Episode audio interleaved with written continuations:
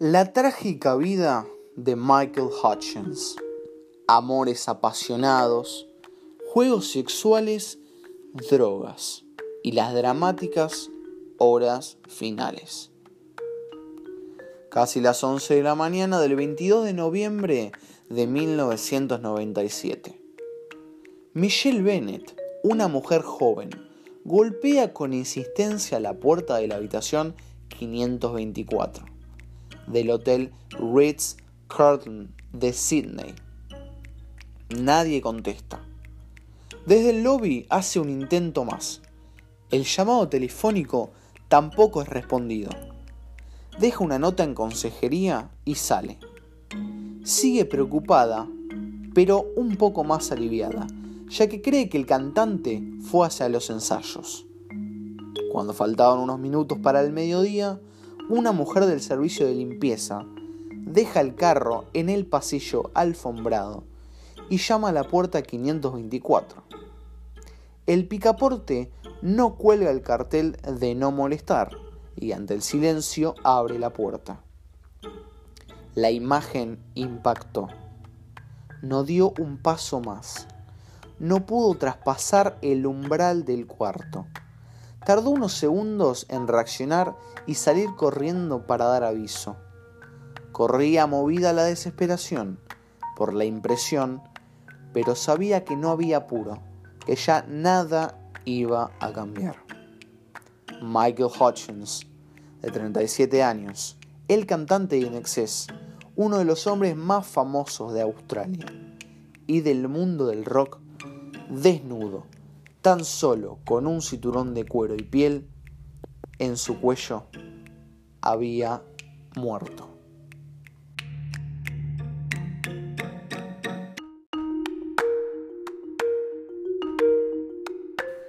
Eran las 10 de la mañana. El forense dictaminó un suicidio, que se correspondía con el mensaje que el músico había dejado en el teléfono de su manager. Nada importa ya. Algunas personas cercanas hablaron de un asesinato.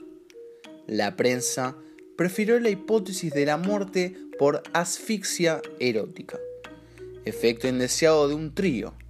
Eso encajaba mejor con los excesos que prometía el nombre del grupo y la imagen del dios del sexo que identificaba a Michael Hutchins.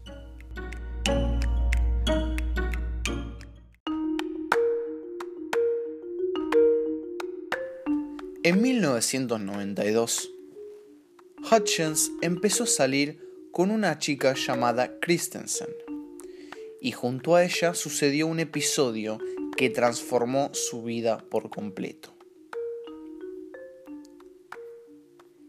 En Copenhague montaban bicicletas. Se detuvieron un momento a un costado de la calle, estrecha a comer una pizza. Un taxista que no podía pasar se bajó del vehículo y comenzó una discusión. Hutchins le contestó. Sin más palabras, el hombre lo golpeó. El músico cayó de espaldas y se golpeó la cabeza contra el bordillo de la acera. El ruido del cráneo contra el cordón de piedra asustó al taxista, que se escapó. Palabras de Christensen. Michael estaba inconsciente. Le salía sangre de la boca y del oído. Pensé que estaba muerto.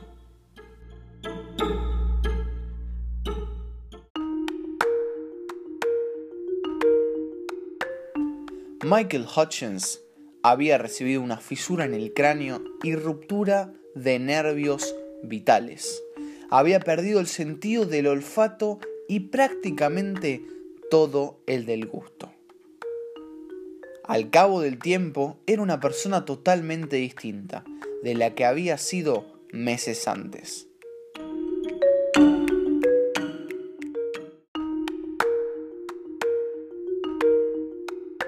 Vivía en un constante subibaja anímico que definió sus últimos años.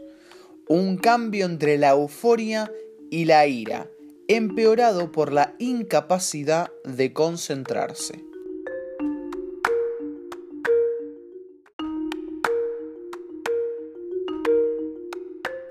Finalmente, Michael Hutchins, de 37 años, el dios del sexo de los 80, decidió quitarse la vida teniendo sin embargo una hija de 16 meses.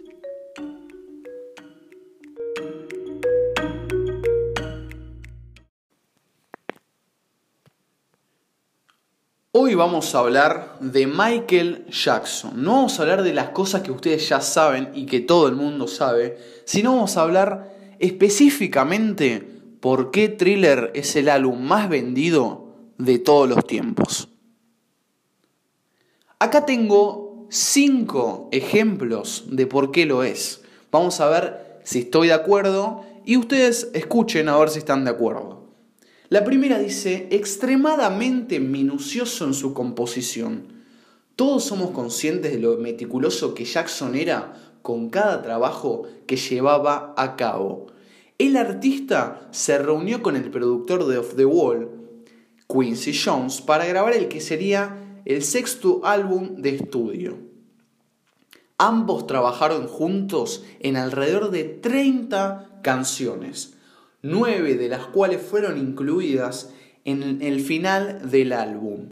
Thriller fue grabado entre abril y noviembre del 82 con un presupuesto, escuchen, de 750 mil dólares.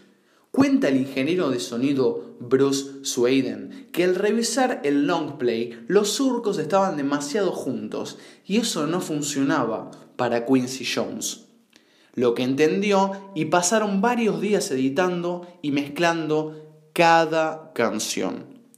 Michael dijo, vamos a sacar este disco, concha de tu.